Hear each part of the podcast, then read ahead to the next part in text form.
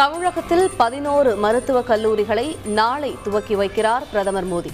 செம்மொழி தமிழாய்வு நிறுவனத்தின் புதிய கட்டிடத்தையும் திறந்து வைக்கிறார்.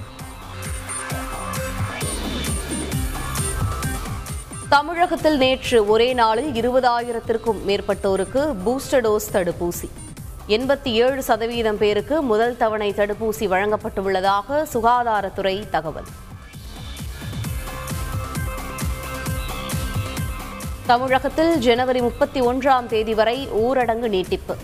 ஜனவரி பதினாறாம் தேதி ஞாயிறு முழு ஊரடங்கு எனவும் அறிவிப்பு.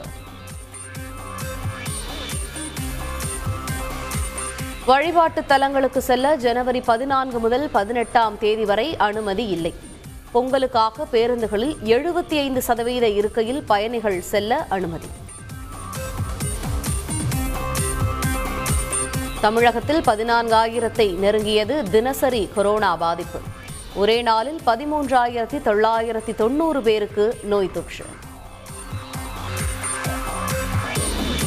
சென்னையில் ஒரே நாளில் ஆறாயிரத்தி நூற்றி தொண்ணூறு பேருக்கு கொரோனா பாதிப்பு.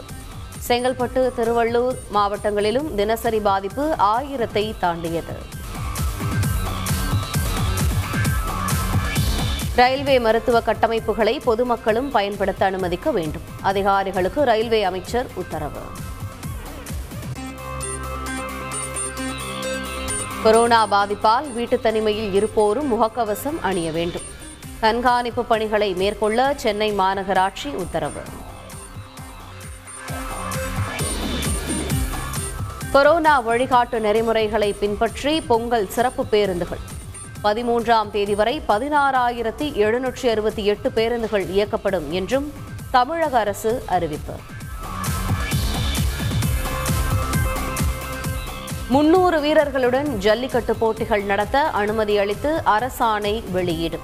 நூற்றி ஐம்பது பார்வையாளர்களுக்கு மட்டுமே அனுமதி எனவும் தமிழக அரசு அறிவிப்பு. முன்னாள் அமைச்சர் ராஜேந்திர பாலாஜியின் முன்ஜாமீன் வழக்கு நாளைய தினம் ஒத்திவைப்பு. உச்சநீதிமன்றம் உத்தரவு.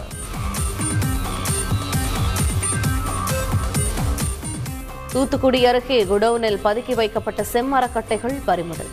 இரண்டு பேரை கைது செய்து போலீசார் விசாரணை.